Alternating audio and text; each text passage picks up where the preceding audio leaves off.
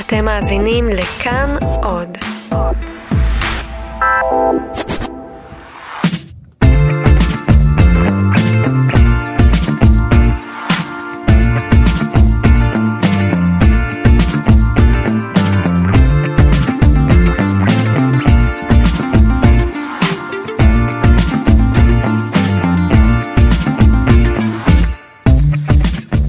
שלום לכם, מה קורה כאן? ההסקט של תאגיד השידור הישראלי, בו אנחנו צוללים אל אחורי הקלעים של תאגיד השידור הישראלי, ובכל אחד מהפרקים שלנו פוגשים את אחת או אחד האנשים שעושים את השידור הציבורי בישראל, והיום אנחנו מגיעים אל מחלקת הדרמה שלנו, והאורחת שלנו היא שחקנית, מנחה, היא זמרת, והיא יוצרת של סדרה, שזה תואר שקיבלת שנה. כן, נכון. אני מתחדשת לי בתואר חדש. כן, יוצרת הסדרה מונה, המשודרת בכאן 11, ובכל הפלטפורמות של האפשריות, כמו ביוטיוב למשל. נכון.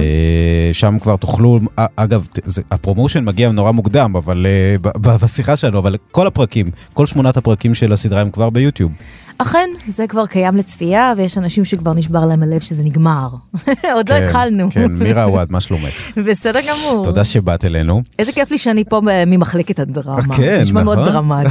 כן, זהו, אני חושב שאת הראשונה, ואיך אנחנו מביאים כל מיני עיתונאים שמדברים על הפרשות והעניינים. ואני באתי בדרמה. כן, ובאתי עם הדרמה. באתי עם הדרמה.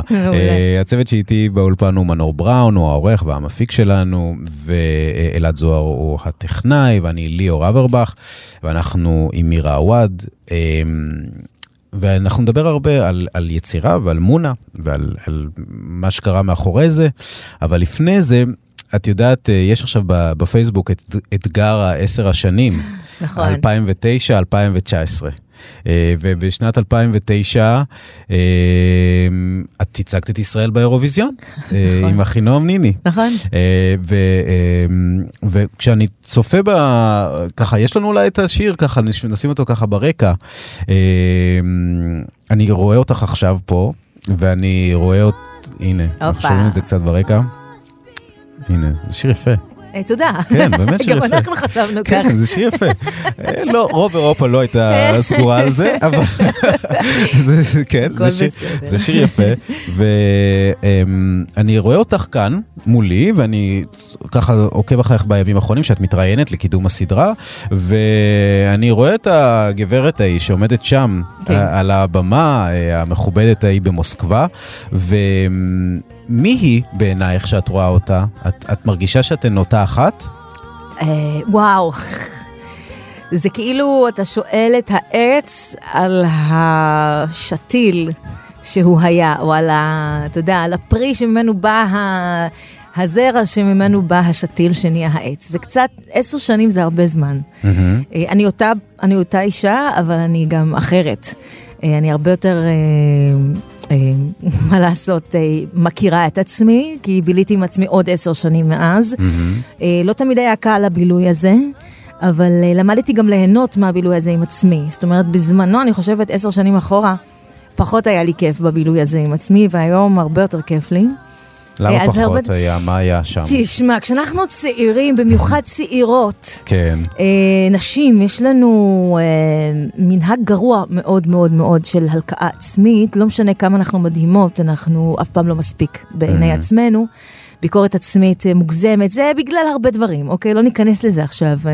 אני היום רוצה להגיד לבחורות צעירות כמה הן נפלאות עכשיו, ושלא יפספסו את זה. אבל אי אפשר להגיד את המסר הזה למישהי במקום ההוא, כנראה צריכה לעבור את כל המסע בשביל להבין כמה היא שווה. כן. אבל אנחנו, יש לנו איזה עיוורון מטומטם, אנחנו אף פעם לא מספיק רזות, לא מספיק יפות, לא מספיק מוצלחות, לא מספיק חכמות, לא מספיק פיקחות, לא מספיק אינטואיטיביות, לא מספיק רוחניות, לא מספיק חומריות, לא מספיק כלום. וסוף סוף 10 שנים אחרי אני יכולה להגיד, אני מספיק הכל. יש הכל, והכל מספיק, והכל מעולב, אפילו יותר מדי. כן? כן, יש איזה שפע. וזו הרגשה שמלווה אותך תמיד? כלומר, זה עניין יומיומי, זה מצב קיומי, או שיש גם רגעים של... זה לא מספיק. תמיד יש רגעים, אבל יש את החוכמה להבין, שגם כשאני מרגישה, נגיד, פחות טוב, אז אני בתוך איזה מנהרה, ותמיד יש יציאה בסוף. ואני נותנת לעצמי את הזמן הזה, וזה סבבה. לפעמים להיות בדאון, לא נקרא לזה, באיזה מקום שהוא פחות מבריק, פחות מדהים, פחות מואר. אבל להבין שזה חלק מהמסע, אני אעריך את האור בסוף, כשאני אגיח מתוך המנהרה שלי, כי למדתי מתוך המנהרה הזאת. לא כי סתם העברתי את הזמן.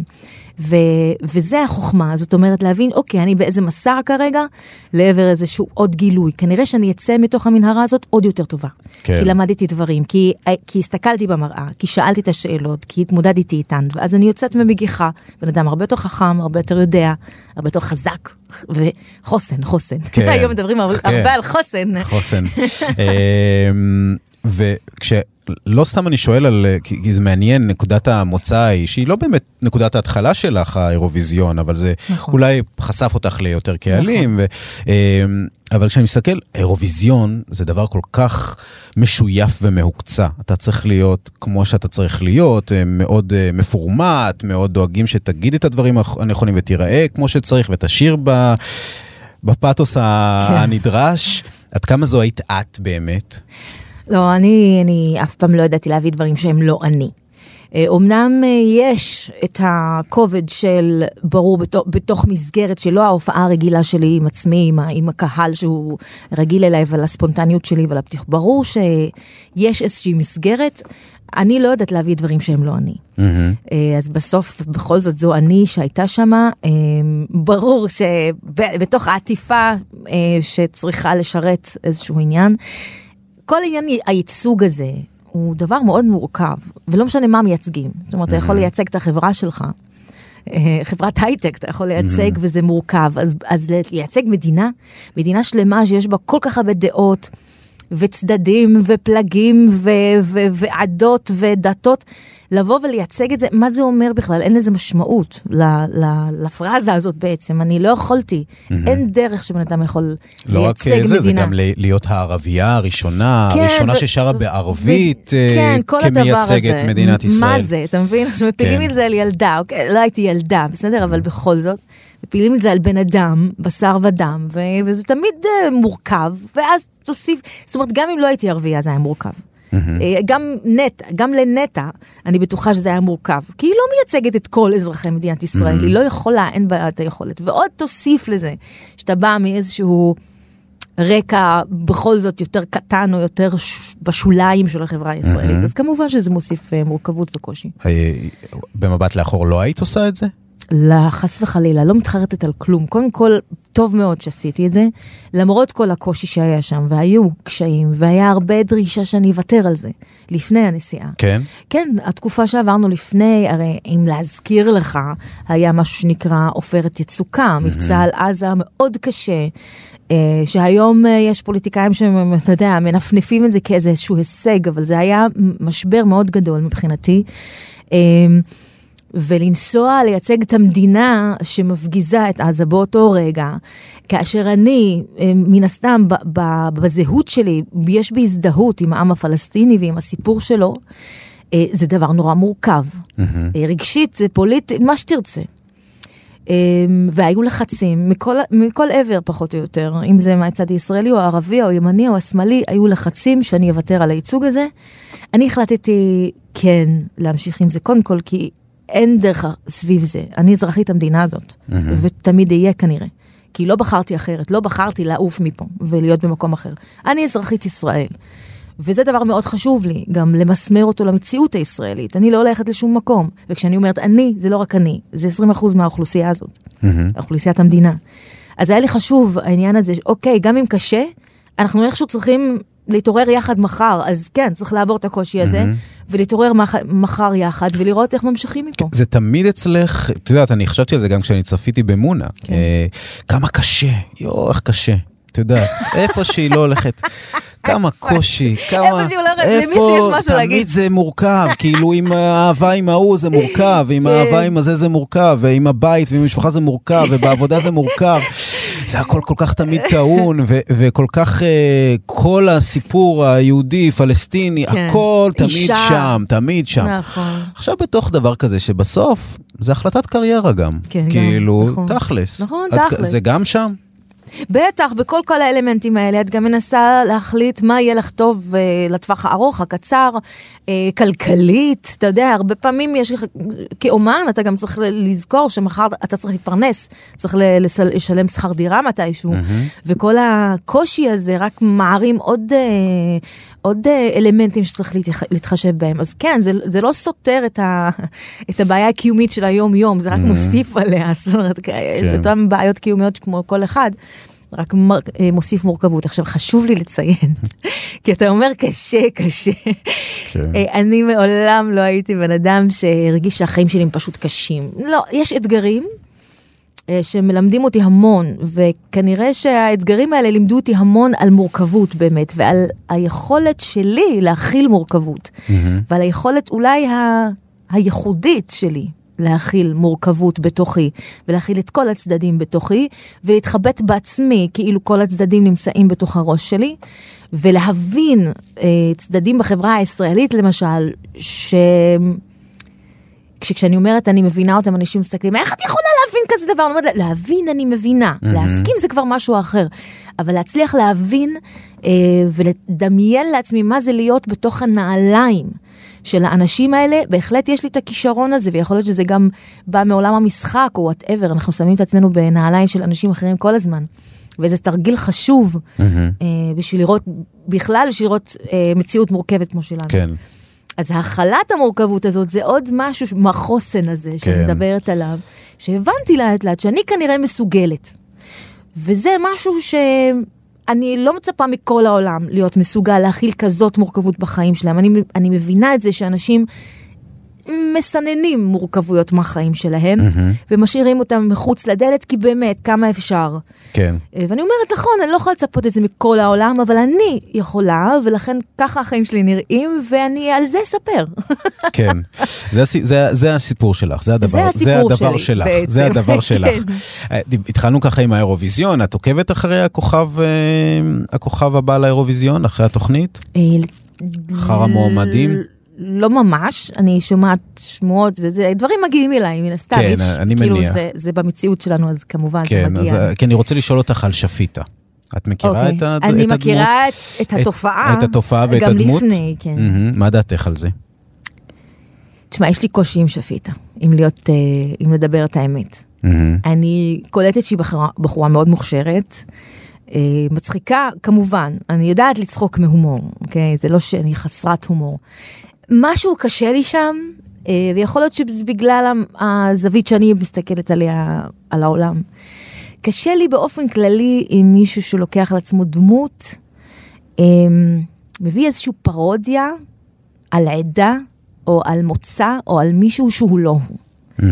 קצת קשה לי עם זה. עכשיו אני מנסה, שוב, אני מכניסה אותך עכשיו למוח שלי, כי אני אומרת, למה מירה, למה קשה לך עם זה? לשם בדיוק אני רוצה להיכנס. בדיוק, אז בתוך המוח שלי יש שיחה שלמה על זה, היא אומרת כאילו, מה הקושי לך עם זה, שלא את עשית את זה? זאת אומרת, שלא את עשית את החיקוי הזה של הערבי, אבל אתה יודע מה? גם אם מירה עווד הייתה עושה את החיקוי של הערבי, עם המבטא הזה, המפגר, אני הייתי כועסת עליה. כי מירה עווד לא במקום הזה. כי מירה עווד לא מדברת ככה עברית, ולא מדברת ככה אנגלית. כי זה הכל in English, right? is the Arab English accent. אז אם אני אפילו, מירה עווד, הייתה עושה את המבטא הזה על מישהו אחר, זה התנסות. כי זה לא המבטא שלי באנגלית. זה אומר שאני עטה על עצמי משהו פחות משכיל, או פחות, וצוחקת על מישהו שהיה לו פחות אמצעים ממני, נקודה. וקשה לי עם זה. זה מה שהיא עושה לדעתך? אני לא יודעת מה היא עושה. אני רוצה לחשוב שבטוח היא לא באה ממקום שצוחק על ערבים, או מתנסה על מזרחיים, או כל הדבר הזה, כי אני לא מאמינה שכאומנית היא החליטה בבוקר, אני הולכת לעשות צחוק מתרבות שלמה. אני מניחה ודי בטוחה שזה לא בא ככה, אבל אני כן חושבת שיש לנו מחלה פה, של חוסר תשומת לב לפוליטיקלי קורקט. עכשיו, אני אגיד לך משהו, כל הזמן, כי יצא לי לדבר על זה מן הסתם. יש עוד כמה אנשים שעשו כאלה דברים, ואז אנשים מסתביב אומרים, אבל זה סאונד מגניב, זה מגניב. אמרתי, אוקיי. זה מצחיק, זה משמח אנשים. אם מחר אני מוציאה שיר באנגלית, במבטא רוסי כבד, בולה, אוקיי? אני English like a Russian from, you know, Kiev, or from Moscow. מישהו יקבלו את זה באותה אהבה? אני בטוחה שמישהו יגיד שאני עושה פרודיה על כל העלייה הרוסית בישראל. זאת אומרת, וזה נכון, כי זו פרודיה. ומה המטרה של הפרודיה הזאת? בואו נדון בזה. ואם זה באמת עבודה פרודיאלית, אז צריך להיות לה עוד רקע ועוד דברים ועוד אמירות. אז אם באמת את אומרת, אני לא יודעת מה גרם לה, היא יש לה בטח את השיקולים שלה או את המחשבות שלה, ובסוף היא הלכה ועשתה משהו, אבל בסוף יש קהל שמגיע לצפות, והוא יכול שיבחר בה אפילו ללכת ולהגיע לאירוויזיון. נכון, כן. ויכול להיות גם מופלא, אני לא יודעת. כן, אז מה עובר על הקהל הזה? כלומר, מה עובר בראש של ישראלים? אני אוסיף עוד משהו. יכול להיות שמה שהיא עושה הוא שירות נהדר. יכול להיות, גם זה בתוך המוח שלי, גם זה בתוך השיח שלי עם עצמי. יכול להיות שהפוך על הפוך, מה ששפיטה עושה, זה שירות נהדר לעדת המזרח או לערבים. יכול להיות, כי היא מביאה אותם לפריים טיים, אוהבים את זה, זה כאילו מכניס אותם הביתה, יש משהו בקבלה הזאת של הסאונד הזה, שאולי מחר, אם ישמעו ערבי שמדבר ככה אנגלית, אז פחות תייגו אותו, אני לא יודעת, אני פשוט פתוחה לאופציה שאולי אני שופטת משהו, שופטת את שפיטה. אולי לשפיטה מותר, כי זו שפיטה, וזה דמות, וזה פרודיה, וזה יהודיה. אני לא יודעת, אין לי... תמיד אני מנסה להגיד כמה אני לא נחרצת לגבי כלום, כי באמת, אין לדעת לאן דברים מובילים, ומה ההתפתחות החברתית שתקרה מכל דבר שקורה בסביבה שלנו. אני מאוד מקווה שזה יוביל לפתיחה במקום סגירה, תמיד. אני מקווה מאוד שהאומנותיות הזאת היא כאילו תוביל לפתיחה במקום סגירה, אבל כן, אני מודה שיש עצב בתוכי שקצת רגיש לעניין הזה. כן, בואי נדבר על מונה. פתאום כשאמרת על ה-10-year challenge, אז פתאום חשבתי זה מצחיק, אם אני אשמה כאילו 2009 ו-2019, אז כאילו תמונה שלי, ואז תמונה של מונה חווה. כן, שהפכה להיות, יאללה, אז מהר, לפני שזה כבר נגמר, אתה יודע, אולי תספיקי. יש לזה פק תוקף? כן, לפעמים, אתה יודע, אתה לא יכול להיות אחרי הטרנד. אני תמיד מאחרת לטרנדים, באופן קבוע. אז איך מונה הסדרה באמת נוצרה? מאיפה זה בא? כמה זמן תולכת איתה? בתוכך. 10 שנים, הנה, 10-year challenge. תשמע, אנחנו דיברנו על אירוויזיון. אני ביום שחזרתי ממוסקבה, ברור לך שהייתה נפילת מתח איומה, כי הרבה חודשים עובדים ורק בזה, מתמקדים באירוויזיון ולא רואים שום דבר אחר ממטר, מקדמים, עובדים, מלחינים, מקליטים, מסתפרים, מתלבשים, הכל. ואז שבועיים מטורללים שמה, של חזרות ומדיה ועניין, וחוזרים הביתה ויש איזו נפילת מתח איומה. ובנפילת מתח הזאת היה לי ברור שאת הסיפור שעברתי לקראת, עם הזהות, עם ההתנגדויות, ימין, שמאל, ערבים, יהודים, כל זה, והיותי אישה בתוך כל זה, היה ברור לי שאני צריכה לספר את הסיפור הזה. ואז אני תמיד כתבתי, אף פעם לא ראיתי דברים לאף אחד, כתבתי סרט קצר, שנקרא מונה, שיש בו את היחסים האלה, את השלישייה הזאת של הדמויות הראשיות האלו, ואיזשהו תמצות מאוד קטן, כאילו, כי זה סרט קצר של 15 דקות, של האירוע הזה, שהוא המונה הזאת. אחרי זה נפגשתי עם חבר מאוד טוב שלי, ששמחתי על דעתו, רני בלייר. נהדר. ביקשתי שייתן לי ביקורת. ואז הוא קרא לי כזה להיפגש בבית קפה, וקצת הייתי מודאגת מהביקורת שלך לבוא, והוא אומר לי, תשמעי, יש פה חומר, לדעתי שחבל לבזבז אותו על סרט קצר, לדעתי יש פה חומר לסדרה. כן, ורני בלייר, הוא עשה את שבתות וחגים, ואת שביטה, ואני שיחקתי אצלו בתיבת נוח, בסדרה, ככה בעצם נהיה באמת היכרות, וחברות כזאת גדולה. וזהו, וככה יצאתי לדרך לפרק את זה, ולפרט את זה, ולהגדיל את זה, ולעבות את זה, לכדי סדרה, כמובן, כמו שידוע, ב-2009 עד עכשיו 10 שנים עברו. כן. בדרך הצטרפו אליי אנשים, ירדו מהאונייה, עלו לאונייה הזאת, האונייה שקעה כמה פעמים, שוב הוצאתי אותה ממצולות הים, הרבה דברים קרו. סוף סוף התקבלנו למכרז רשות השידור, לפני שנהיה התאגיד, וגם זה, שוב, נתקבלנו, ואז בוטל רשת השידור, ואז היה התאגיד, ואמרו, יקחו התאגיד, ואז אמרו, לא יקחו התאגיד. היה הרבה שאלות, אנחנו פה, הצטרפה מאיה הפנר התסריטאית הנהדרת, הצטרף הבמאי אורי סיוון, הצטרפו ההפקה מוש דנון וחיים שריר, הצטרפו אנשים נהדרים, זה כבר צוות, זה כבר לא רק שלי, זה כבר חגיגה אחת גדולה של יוצרים, זה מסע באמת. כן, ושחקנים נהדרים שכל אחד מהם הוא, צריך להגיד, הוא באמת בסיוע, הם היום A-ליסט באמת. כשאת מגיעה למחלקות הדרמה השונות, ברשתות השונות, ואת אומרת, שלום, יש לי סדרה על ערבייה שנקראת בין עולמות, בין גבר יהודי לגבר ערבי, לכפר, לקדמה, תל אביב. איך העיניים, האם הן מתגלגלות לאחור, מתגלגלות לקדים? שמעתי הרבה לא. ברור לך, כן. לא שיש לנו פה יותר מדי רשתות וזה, אז אפשר לנחש איפה הייתי, באיזה משרדים ישבתי. אבל אני אשכרה שמעתי כל מיני תגובות כמו, זה לא כזה מעניין. כי זה דרמה אישית, וזה לא יתפוס, וזה מורכב להביא את הסיפור הזה לבמה, אני עוד מדברת במושגים של במה, למסך, ואיך נספר את הסיפור הזה, חסר איזה אקשן, חסר איזה דרמה. שמעתי את זה המון, וגם אני בעצמי, היו רגעים שהחזרתי את זה למגירה, כי אמרתי, אוקיי, כנראה, אולי זה באמת לא מספיק תופס. והיו רגעים שהתחלתי להמציא שם סיפורי משנה, שיעבו משהו, ואז זרקתי את הסיפורי משנה, כי זה לא מספיק טוב, וזה לא באמת משרת שום דבר, והסיפור צריך להיות מונה, והמורכבות הזאת, וזה הרבה לא, הרבה לא. מי שמתעסק בעשייה אומנותית, אני תמיד אומרת לסטודנטים, שכאילו לתלמידים אצלי, צריך הרבה כישרון, אוקיי? צריך ערימות, הרים, הרי אלפים של כישרון.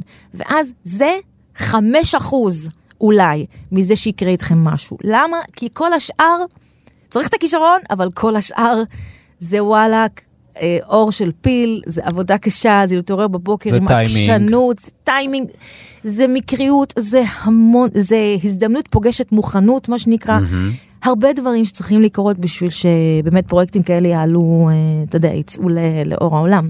כן. אז תמיד צריך להרגיש ברי מזל. צריך לו, באמת, בהחלט. עד כמה הסדרה הזאת, כלומר, שיושבים לכתוב סדרה כזו, את והתסריטאית שאיתך, נכון? מאיה הפנר. מאיה הפנר, היא כתבה, את כותבת איתה, איך זה עובד? טוב, הכתיבה הראשונית שהוגשה, נגיד, בשביל לזכות במכרזים וחוז, הייתי אני בחדר הפרטי שלי, אני לא תסריטאית, לא למדתי תסריטאות, אבל הבאתי סיפור, הבאתי סינופסיס של מי זאת, מה היא רוצה, מה קורה איתה, 2 פרקים לדוגמה שכאלה, אף פעם בחיים שלי כותבתי פרקים לפני זה. אז את הכתיבה הראשונית הזאת, זה אני עם עצמי במעבדה הפרטית שלי. כמובן שברגע שנכנסה מאיה, אז היא פרסה את הסיפור, מה שנקרא, פרקה אותו לחתיכות, פרסה על איזה שולחן, ותחילה להרכיב מזה את הקווים הדרמטיים הנכונים של כל דמות, המסע של כל דמות, הכניסה המון אינפוט. כן. כמובן. תראי, הסדרה, לתחושתי, כצופה, היא סדרה מאוד מילולית. זאת אומרת, ברור, יש בה את הרובד המאוד ברור, היומיומי, ברורה הדרמה, ברור הקונפליקט, אין שם מקום, אין שם אתר ללא קונפליקט, ולצד זה גם יש כמובן את הצד המאוד מטאפורי, החיפוש אחר המצלמה הישנה, החיבור לפעם, לשורשים, זה מאוד ברור. איך שאתה בא, ובאמת בא עם הכובד המשקל הזה של הסיפור היהודי-פלסטיני בגדול, איך כותבים את זה, מבלי שאני ארגיש שבאת לכתוב לי משהו דידקטי, שבאת לחנך אותי, שבאת ללמד אותי משהו. בדיוק, זה מה שדיברת על התגובה הזאת, שאנשים הרגישו שזה דבר שיהיה מורכב מדי להביא למסך, מבלי שזה יהיה דידקטי, מבלי שיהיה פוליטי, או כאילו מחנך שכזה, בדיוק. כן, ופה היה צריך לסמוך, קודם כל לסמוך. לסמוך שהדרמה האישית שקרתה לבחורה הזאת, היא מחזיקה. שיש פה משהו שהפרטיות הזאת, המקום הזה שקשה לכתוב אותו, זה צריך לראות אותו ולוויים אותו. זה אפילו קשה מאוד לכתוב את מה שעובר על הבחורה הזאת. זה בסדר, אפשר לכתוב את הקונפליקטים האלה, אבל בסוף צריך לראות אותה ומה קורה איתה ברגעים האלה. ולמה זה משפיע עליה ככה, ולמה זה גורם לה לפנות לכאן או לכאן. כן, זה מורכב. ובהחלט היו מקומות שמאוד מאוד נזהרנו מהדידקטיות, היו מקומות שאני התעקשתי שבכל זאת יהיה את האינפורמציה, כי זה דיונים שלא ראינו ולא שמענו אף פעם. כמו למשל, ספרי לי נגיד על דיון שהיה לך עם מאיה, או בכלל, סביב סצנה. יש סצנה מאוד מאוד מסוימת של רוני, החבר הכי טוב של מונה, ופיליפ. פיליפ שיוצא נגדה בעצומה, שהיא תוותר על הייצוג הזה, ותוותר על התערוכה הזאת, ולא תהיה עלי טענה, סליחה, של התעמולה הישראלית, כל הדיבור הזה. ויש להם סצנה די ארוכה בסטודיו של רוני, שבעיניי הם מביאים את השיח שיש בתוך החברה הערבית הישראלית, ואף פעם לא ראינו אותו אחד לאחד, בשום מקום. זאת אומרת, הבאנו אותו בכל מיני צורות, בדרך כלל זה כביסה מלוכלכת שקורית בתוך החברה הערבית, אף פעם לא הוצאנו אותה החוצה. זה הדיון על כמה אני חלק מהסכסוך הזה, מהעם הפלסטיני ומזדהה איתו, וכמה אני בסוף איזשהו תוצר חדש, מן תערובת המצאה חדשה, ישראלית, ערבייה, פלסטינית, מורשת פלסטינית. איפה אני בדיוק נמצא? יש איזה וזה שיח בין שתי דמויות ערביות. נכון. זאת אומרת, וזה אחד הסצנות שהיו לי מאוד חשוב. הייתה לי מאוד חשובה הסצנה הזאת, ושיבואו הדברים ככה. למה? למה זה היה חשוב לך? כי זה דיון שלא עשינו בחוץ אף פעם. בחוץ זה אומר בפני היהודים. כן. זה, בואי נגיד, זה החוץ. לפניכם. כן, ואני חושבת שאם נוציא אותו ונעברר אותו, גם אנחנו נתמודד איתו, נתחיל להתמודד איתו אחרת. כי בכולנו יש את רוני ויש את פיליפ באותו רגע. גם אני, גם במירה. בסצנה הזאת, אני גם פיליפ וגם רוני, ויש התחבטות קשה מאוד. ואני בעצם רבה עם עצמי, ואני יודעת שהרבה פלסטינים ישראלים מרגישים את זה, את הקונפליקט הזה. ואני חושבת שפעם ראשונה אנחנו מעבררים את זה, מוציאים את זה לאוויר העולם, השמש חובטת בזה כרגע, והריפוי יתחיל. זאת אומרת, הדיון באמת יכול להיות בחוץ, ונתחיל למצוא אולי איזשהו מרפא. הדיון הוא לא בחוץ, כי אנחנו היהודים, ואני מכליל, כן? אנחנו היהודים, אנשי התקשורת, או אפילו התקשורת, כי אני אחת הסצנות הזכורות לי היטב, זו סצנת הערבייה שמונה מגיעה לדיון בתוכנית, בפאנל טלוויזיוני. עכשיו זה סיטואציה שאת בטח היית בה אין ספור פעמים, התבקשת להיות הערבייה, הערבייה של הפאנל, ואנחנו כל הזמן דורשים, ואני בכוונה מכניס את עצמי לשם. אין לי בעיה עם זה. זה בסדר. אנחנו כל הזמן דורשים מכם להזדהות. אז מה אתה קודם? נכון. אז רגע, אז את פלסטינית יותר או ישראלית יותר? עד כמה הנאמנות שלך פה למי? ואת אומרת, אתם מפחדים מהשאלה הזאת, ולכן אתם לא מנהלים בכלל את הדיון הזה בפנינו. נכון. כי כאילו מה זה חס וחלילה יגלה לכם? שאנחנו לא סגורים על עצמנו? שהנאמנות שלנו לעם הפלסטיני היא לא ברורה מאליה אצלנו? לא, אנחנו נפגין בפניכם איזושהי סולידריות הדוקה ומהודקת למורשת שלנו, לעם שממנו באנו, והשאלה כאילו, לעלות שאלות זה כאילו לתלות כביסה מלוכלכת.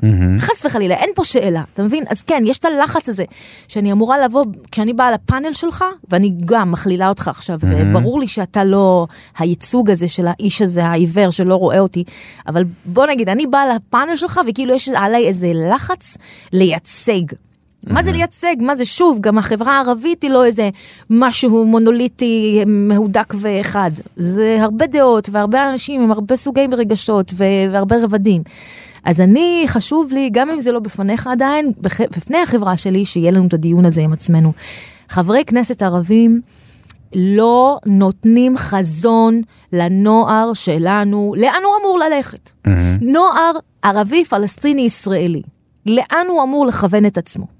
מה? להתחרות על משרות בפלסטין או בישראל? או פשוט לברוח, באמת, כמו שהרבה עושים, לברוח מכל הדיון ופשוט ללכת ישר להייטק, אתה יודע, בסיליקון ואלי. כן, אבל כשאנחנו מדברים באמת על העולם הפוליטי, את אומרת חברי הכנסת הערבים, אז זה חברי הכנסת הערבים שמתארחים באולפני הטלוויזיה היהודים. גם הם בתוך אותו לחץ. זה אותו לחץ. זה בסוף עולם, גם עולם התקשורת וגם העולם הפוליטי, זה עולם שמרדד את הכל לימין, שמאל, מי אתה, מה אתה מייצג. נקודה. ואין את האנושיות. אז איפה אתם באמת כאומנים, אני לא אומר, אתם... הנה אנחנו. כן, אז איך זה בא לידי ביטוי? אז הנה, אז כשאתה מתעסק בזה, אני יודעת שהסצנה הזאת תהיה קשה להרבה אנשים, בצד שלי, בחברה הערבית. יהיה להם קשה לשמוע את רני, כשפליפ אומר לו, אלה האחים שלך בעזה, הוא אומר לו לטיזי. בתחת שלי, סליחה על השפה.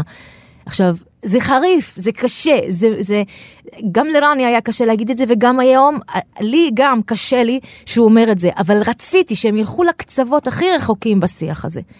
בואו נרשה לזה, הנה, האומנות יכולה להרשות לדיון הזה לקרות. כן. כאשר כנראה במציאות אנחנו עדיין לא מוכנים. כבר קיבלתי את הבמה, אני אלך עד הסוף. בואו נרשה לזה לקרות. אנחנו חייבים להתחיל לרשות לזה לקרות בשביל שנבין מה החזון שלנו מעצמנו. אני לא אומרת שצריכים תשובה לאן אני שייכת. לא מעניין אותי, אני שייכת לעולם, אני שייכת למין האנושי, וזה מה שמוביל אותי בחיים. אני לא חייבת עכשיו שיהיה לי איזה מחנה, שאני יודעת שיש לו בו מקום. אני מאז ומעולם לא הייתי בתוך איזה מחנה, הייתי תמיד במחנה של עצמי, באמצע, וקראתי לכולם לצאת מהמחנות בכלל, מהבונקרים. אז אני לא מחפשת להיכנס לאיזה בונקר, להחליט לאיזה בונקר אני שייכת. לא. אבל הדיון הזה חייב לקרות, חייב להתחיל לקרות. את כבר במקום שלא אכפת לך לשלם מחיר? אני כל הזמן משלמת מחיר. יש לשלם מחיר על מה שאתה מאמין, ויש לשלם מחיר על להסתיר את מה שאתה מאמין. אני מעדיפה לשלם את המחיר שלי על זה שאני פתוחה על מה שאני מאמינה, ולא לשלם את המחיר של הקרמה הסתומה הזאת של בן אדם שמחזיק את עצמו בפנים ולא מבטא את עצמו כי הוא מפחד מהתוצאות. לא, אז אני אקח את התוצאות ומעדיפה את המחיר הזה. כן, אני קראתי את הרעיון שעשית בידיעות אחרונות, שהרעיון נחמד מאוד. אהבתי את ההגדרה, נחמד מאוד. לא, זה היה רעיון טוב, קשה לי לפרגן פשוט לעיתונאים אחרים. בסדר, גם לי קשה לפרגן לכתבות. לא, זו הייתה כתבה טובה, אבל אני חשבתי לעצמי וקראתי אותה, ובאמת מאוד מאוד מעניין אותי המקום שלך בתור מרואיינת.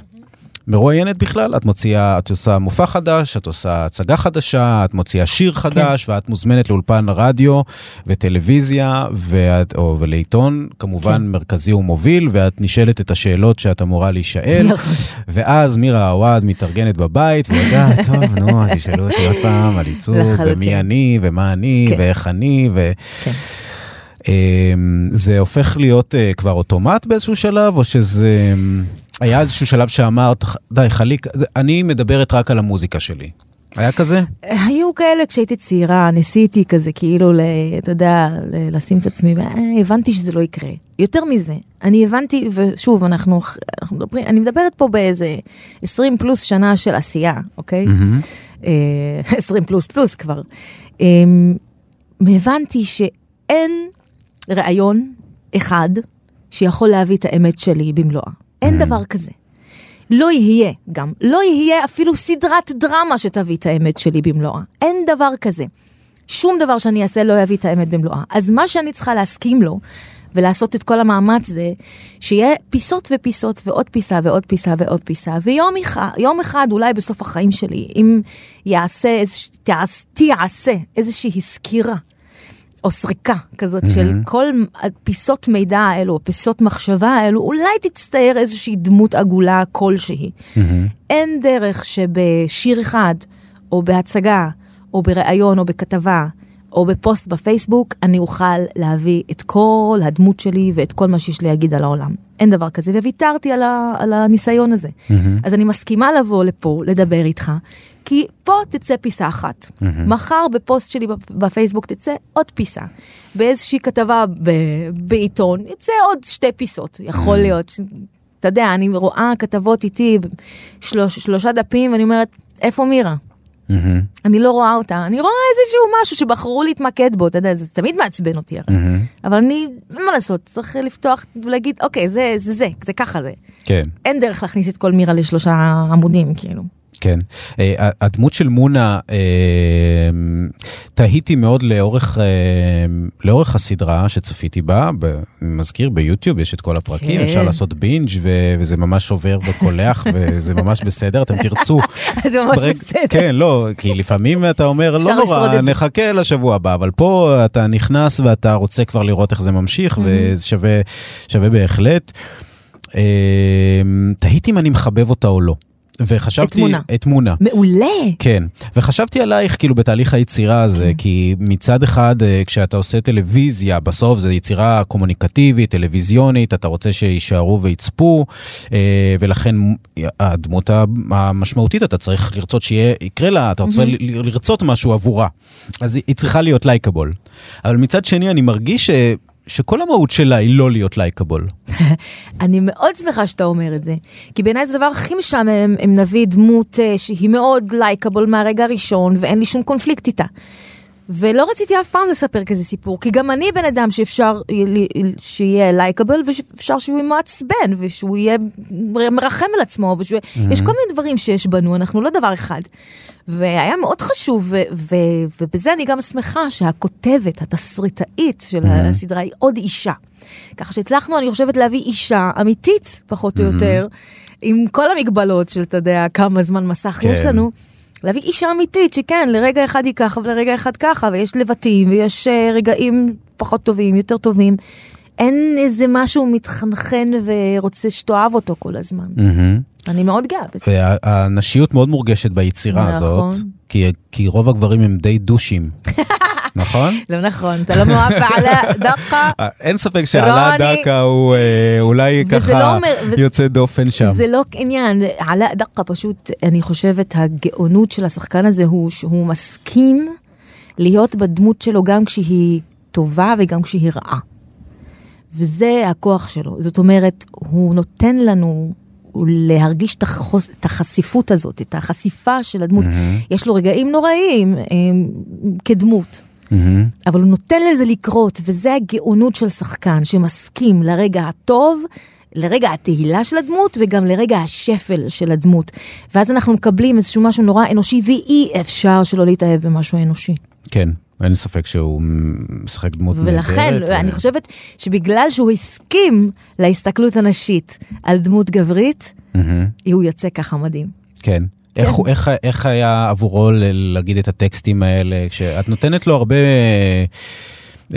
שמה עליו הרבה, על הכתפיים של הדמות הזו. נכון. נכון, הוא הרבה מדברר את המורכבות ואת הקונפליקט. כן, בצורתו החינונית. שבה צריך להגיד, כשיש משהו להגיד, הוא בא ואומר את זה. נכון. איך היה עבורו, גם כשחקן שהוא גם חי מורכבות משלו בחיים שלו. נכון, העבודה עם רני, רציתי להגיד, עם עלה, באמת מבחינתי הייתה אחת החוויות המדהימות של התהליך הזה. כל כך הוא בא מסוקרן, מה זה הסיפור הזה, מה ההשראות, מאיפה כל פרט קטן שהיה בתסריט, ספרי לי מאיפה זה בא, הסיפור רקע הזה, אז הסקרנות הזאת היא לטרוף את הסיפור ואת הדמות.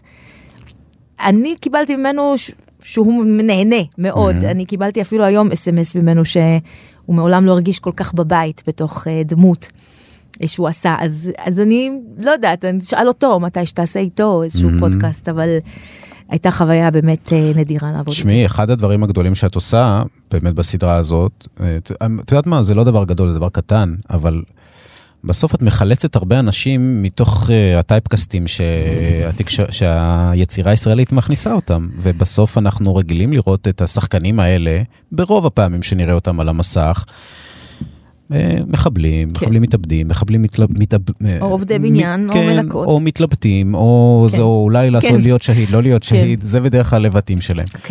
ופה בעצם לקחת אותם לאיזושהי דרמה אנושית. נכון, כן. יומיומית. הגיע הזמן, לא?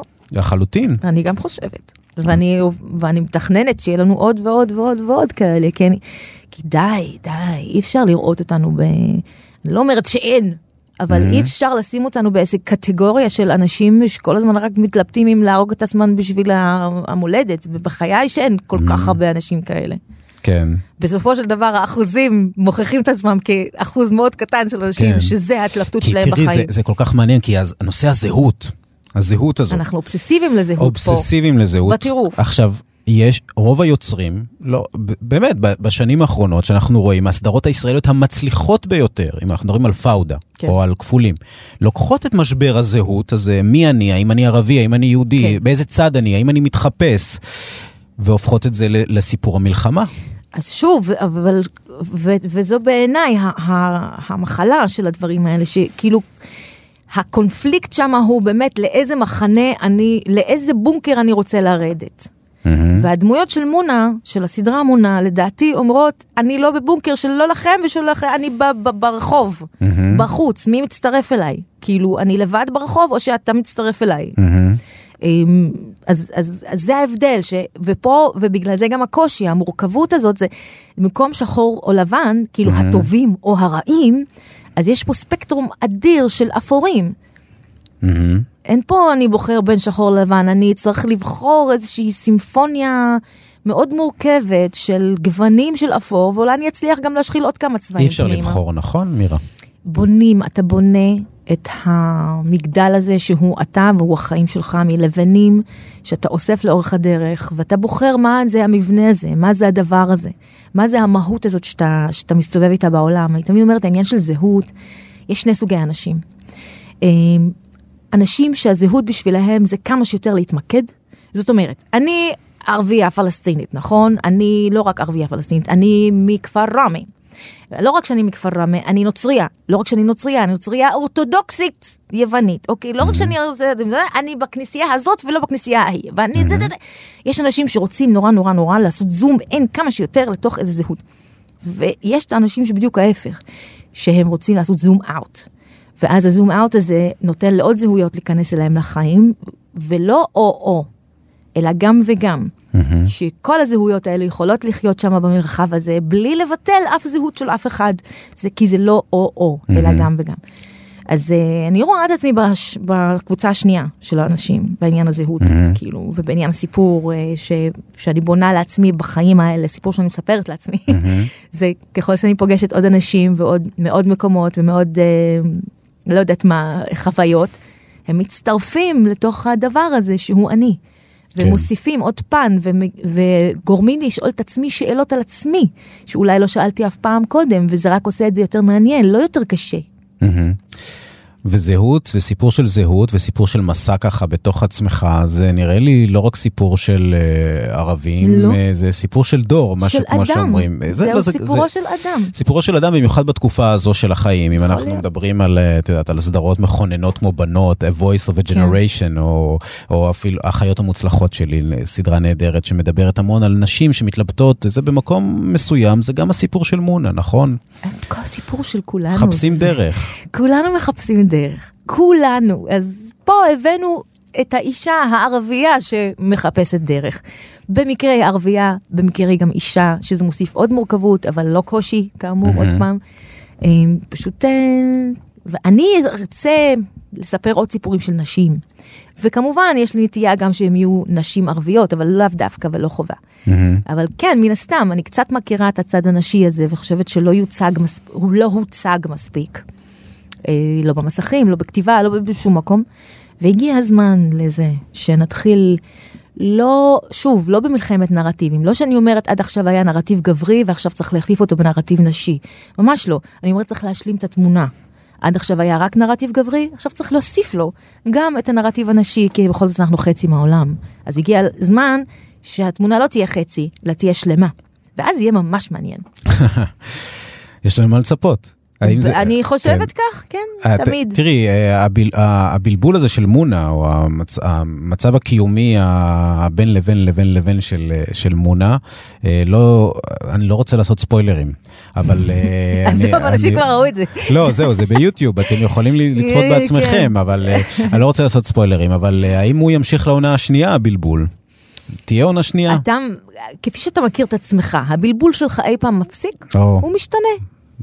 כן, בדיוק. בהחלט. אז גם הבלבול של מונה, מן הסתם, יחליף פאזה, אבל הוא ימצא את עצמו מחדש, וככה זה. אנחנו, לא יפסיק החיפוש, האדם לא מפסיק את החיפוש שלו עד שהוא עוצם את העיניים בפעם האחרונה, ככה אני רואה את זה. אז כאילו, אני לא חושבת שאיזושהי דמות אנושית מסיימת את המסע שלה, עד שהיא פשוט עוצמת את עיניה והולכת מהעולם. כן, המסע שלך ימשיך לעוד כתיבה של עוד סדרות? כן, כן, כן, כן, כן, בוודאות, בהחלט. לא יודעת אם רק, כאילו, אם זה סדרות. בסוף זה מה שיצליח לצאת. אם זה יצא סרט, סדרה, משהו לאינטרנט, לא משנה, יש תכנים, הם ימצאו את דרכם החוצה ממני, כך או כך. זה יקרה, ואני ממשיכה לעשות את העשייה שלי, והיא באה בכל מיני צורות, היא באה במוזיקה, היא באה בכתיבה, היא באה בקרמיקה, אני יודעת מה, אני עושה מיליון דברים. נהדר. אז נאחל לך שתמשיכי לעשות. תודה רבה. את עושה נפלא. אז זה ממש תודה רבה שבאת. איזה כיף. איך היה? הרגש שיצא? אני נהניתי, כי אתה יודע, דיברתי על עצמי, אז יותר טוב מזה. זה כיף, זה תרפיה. אז יופי, אני שמח שבאת. תודה רבה, מירה עווד. תודה שהייתי איתנו. מונה, כמובן, כל הפרקים ביוטיוב, וכמובן בכאן 11 בכל שבוע. חפשו את זה שם. תודה רבה, מנור בראון, שהיית העורך והמפיק. תודה רבה לילת זוהר, שסייעה בטכנאות. אני ליאור אברבך. אנחנו ניפגש בכל הפלטפורמות של העסקתים שיש לכם ביד, במכשיר הסלולרי שלכם. אנחנו שם, בספוטיפיי, כמובן בכאן אודי. אז חפשו אותנו, חפשו פרקים נוספים וחפשו את כל העסקתים, הפודקאסטים של תאגיד השידור הישראלי. ביי ביי.